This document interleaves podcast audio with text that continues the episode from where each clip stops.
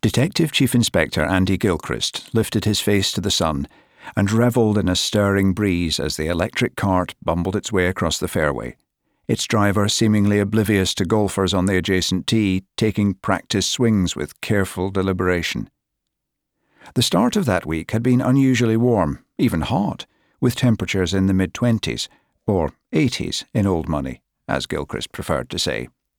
And with another cloudless sky and not a breath of wind, the forecast for that day was to be a scorcher. Of course, in Scotland it could be blowing a gale by the weekend. Run it through me again, Gilchrist said to the driver. How you found the body? Oh, it wasn't me that found it. It was Jimmy. I was just told to pick up. So who's Jimmy? Jimmy Carter. No, the ex president, mind. He laughed at his joke and added, He's head of maintenance. Good guy, Jimmy. You'll like him. Gilchrist had to tighten his grip on the seat as the cart took a sharp turn onto a tarred pathway and raced northwards in the direction of the Eden estuary. So, in the course of doing maintenance works, he said, Jimmy came across the body. Aye, that's right. What kind of maintenance works? I couldn't tell you exactly. We do maintenance all over the place. The old course one day, Jubilee the next, the new the next, and so on. But we was laying a new water pipe to an upgraded sprinkler system out along the side of the 12th. By hand? What? Do you dig the trenches for the pipe by hand? Ah, we've got all sorts of machines for that now. So Jimmy was driving the machine when he came across the body? No, Jimmy's the gaffer. Someone else was driving it. Which means that Jimmy never found the body at all, then. Someone else must have.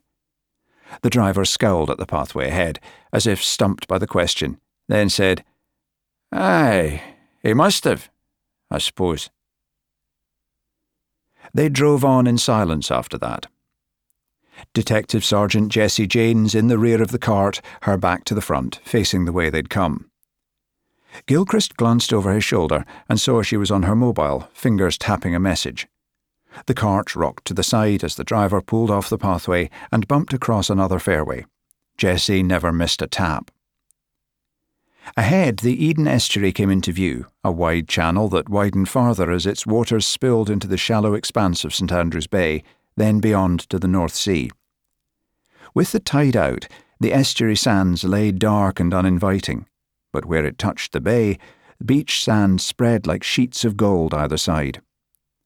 Across the waters to the north, the sands of Tentsmuir shimmered like a mirage in the morning heat. This is as far as I can take yous, the driver said, pulling the cart to a halt. You'll need to walk it from here.